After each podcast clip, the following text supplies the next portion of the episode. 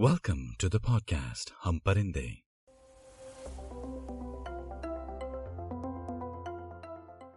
कुछ परिंदों के न घर होते हैं, न घोंसले। बस पर होते हैं और हौसले। पिछले एपिसोड में आपने सुना how the arts was the calling and how my daughter was born this is the season finale as in the final episode तो इसे थोड़ा सा मज़ेदार बनाते हैं। जैसे अब तक की लाइफ रही है। चाहे जो हुआ हो, हमने हंसना नहीं छोड़ा। चाहे जो हुआ हो, हमने हंसाना नहीं छोड़ा। हमने ओपन, खुला होना नहीं छोड़ा। चाहे जो हुआ हो, हमने हर बार हार मानना नहीं छोड़ा। और ना ही हमने रिग्रेट किया किसी भी बात का। क्योंकि जैसे कहानी के स्टार्टिंग में बताया था कि पिताजी की एक ही सीख हमारे काम आई है। जब तक यार चाँद पर न पहुँच जाओ और घर आने का तेल न खत्म हो जाए, तब तक हिम्मत मत हारना और ना ही रोना। वरना अपनी ज़िंदगी के ऐसे ऐसे राज जो बोलने में भी शर्म आए, ऐसे पूरी दुनिया के सामने रख देना किसी मौत के कुएँ में कलाबाजी खाने से कम नहीं है। इस जजमेंट की दुनिया में जहाँ आपकी हर मुस्कान और आँसू पर मुकदमे चल जाते हैं, ये सब कहना आसान नहीं है। और इस पूरी कहानी का एक ध्येय था। मेरी बेटी अपने पिताजी को थोड़ा बहुत जान पाए और समझ पाए कि लाइफ में सब करना चाहिए और करके भुला देना चाहिए। आगे बढ़ते रहना चाहिए। और ओके ओके, बहुत ज्ञान हो गया बे। फाइनल एपिसोड है। कुछ धमाकेदार कहते हैं। क्यों?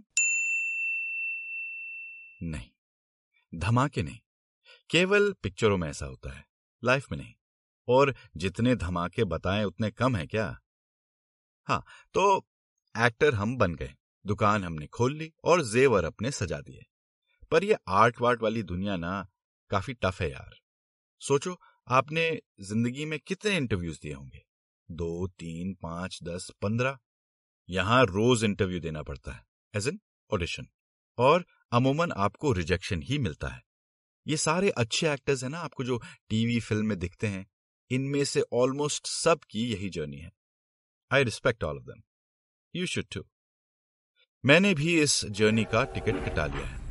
ये रेलगाड़ी की जर्नी तो अभी स्टार्ट हुई है। न जाने कितने स्टेशन आएँगे, न जाने कितने धक्के मिलेंगे। पर चलो, देखते हैं। देखते हैं कहाँ ले जाती है ये train when my child was born मेरे माँ पिताजी और बहन हमारे साथ रहने यूएस आए तीन चार महीनों के लिए। मेरे लिए बहुत ही गर्व की बात थी ये। मैंने चाहे कुछ भी लाइफ में किया हो। नौकरी, पैसे कमाना, शादी ब्रेव डिसीज़न एक्सेट्रा बट ये अपनी फ़र्स्ट फैमिली से अपनी इमीडिएट फैमिली शेयर करना। पिताजी, माँ और बहन को दिखाना। ये देखो, ये मेरी मेरी बेटी और आपकी भी। It's a feeling nothing else can match सोचो, हमने ये जर्नी स्टार्ट की थी जब मैं अमेरिका आ रहा था।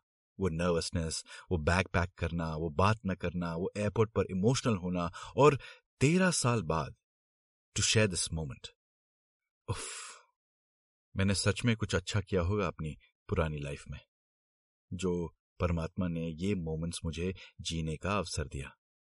आई फेल्ट ट्रूली ब्लेस्ड वो हम सब के लिए एक बहुत ही अच्छा पीरियड था। मेरे पेरेंट्स मेरी बहन वाइफ बेटी सब इकट्ठा इससे पहले इतने दिन तक कभी नहीं रहे। स्कूल छोड़ने के बाद। It took some time to adjust मेरी बहन और मेरी तो बहुत झगड़े हुए, बहुत लड़ाई हुई। भाई सत्ता हमारी थी, छिन गई। अब उनको ऐसा लगता है कि सत्ता उनकी है। खैर, चलो ज़्यादा पकाते नहीं है। सो या देखिए then when they were about to leave my mother in law came to stay with us for the following three months तो वी हैड हेल्प अमेरिका में ऐसी हेल्प होना इज़ अ ब्लेसिंग ये बात इंडिया में समझ में नहीं आती, क्योंकि वहाँ हमेशा ही आसपास बहुत सारे लोग रहते हैं।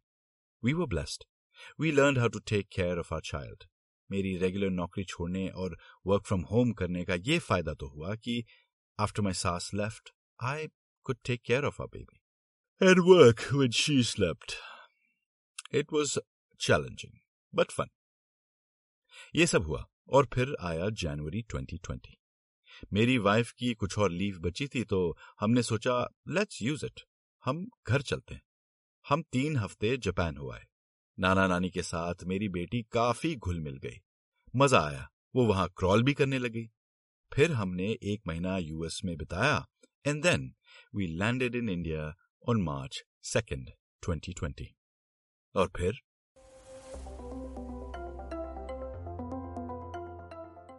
यहाँ एक ब्रेक लेते हैं।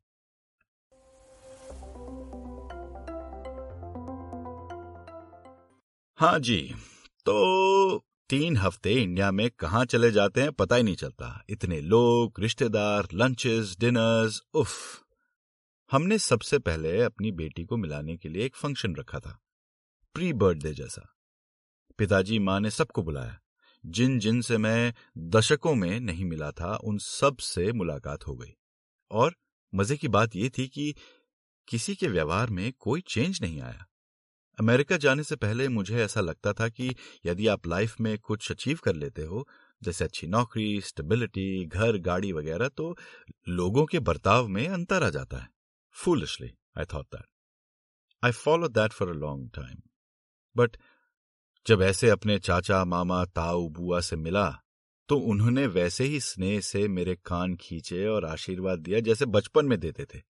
नथिंग हैड चेंज्ड तब मुझे रियलाइज़ हुआ कि चाहे जो हो जाए लाइफ में, चाहे कुछ बदल जाए family remains the same in family is everything मैं इस खुशी में गोते खा रहा था कि हमारे जाने का टाइम आ गया। हमारी फ़्लाइट थी तेईस मार्च की और 22 मार्च को माननीय प्रधानमंत्री जी श्री नरेंद्र मोदी जी ने देश को पैंडेमिक से बचाने के लिए लॉकडाउन का ऐलान किया। अब जो मैंने पाँच सेकंड पहले बोला था ना family is everything family remains the same bla bla bla that statement is true when वो कभी कभी मिले। आपको जब ज़बरदस्ती अपनी फैमिली के साथ एक घर में बंद कर दिया जाए ना तो ये सब इमोशन विमोशन लागू नहीं होते। हाउस अरेस्ट जैसा लगता है।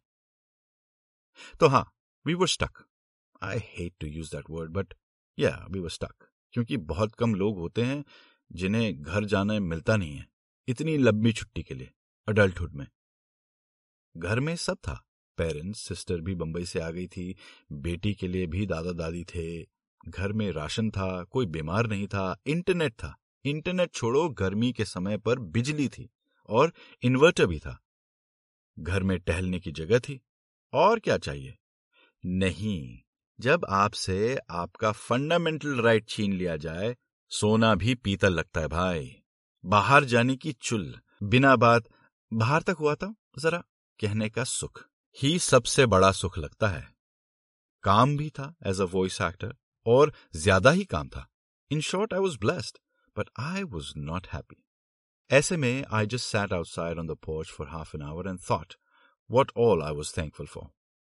I recalled the journey I had embarked upon 15 years ago and अब इतने सालों बाद क्या कुछ नहीं था मेरे पास it was imperative to tell the story आप जैसे अमेजिंग श्रोताओं से पहले खुद को यह कहानी कहनी ज़रूरी थी अपने आप को ये याद दिलाना ज़रूरी था कि सबसे ज़्यादा लाइफ में खुश रहना और लगातार आगे बढ़ते रहना not just material growth but mental and emotional growth ज़रूरी है और मैंने ये करके दिखाया था बट भूल गया था ये अपनी बेटी को भी बताना ज़रूरी था कि उसके पिताजी कहाँ से आए, कैसे कैसे आए और उनकी लाइफ से क्या सीख सकते हैं so I started shaping this podcast It was imperative to write a few details and yet be fun in extemporaneous speech. So I planned it that way. And then we we found out we were pregnant again.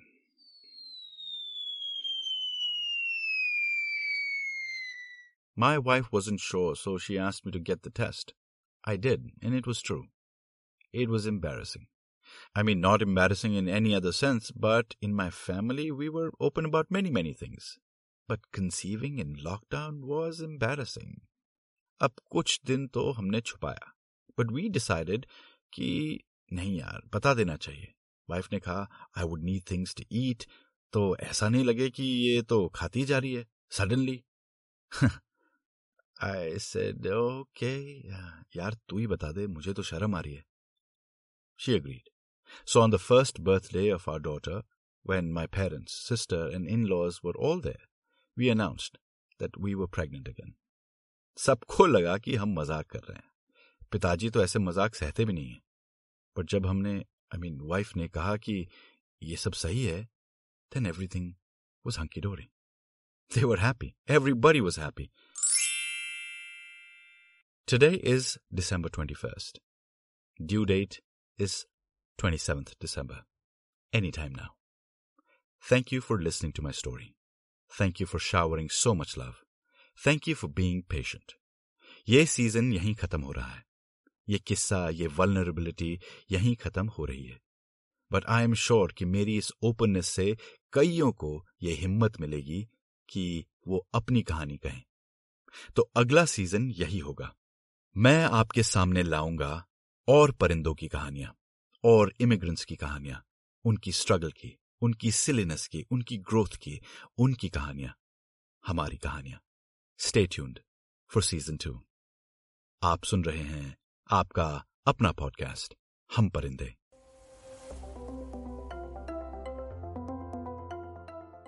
कुछ परिंदों के न घर होते हैं, न घोंसले, बस पर होते हैं और हौसले।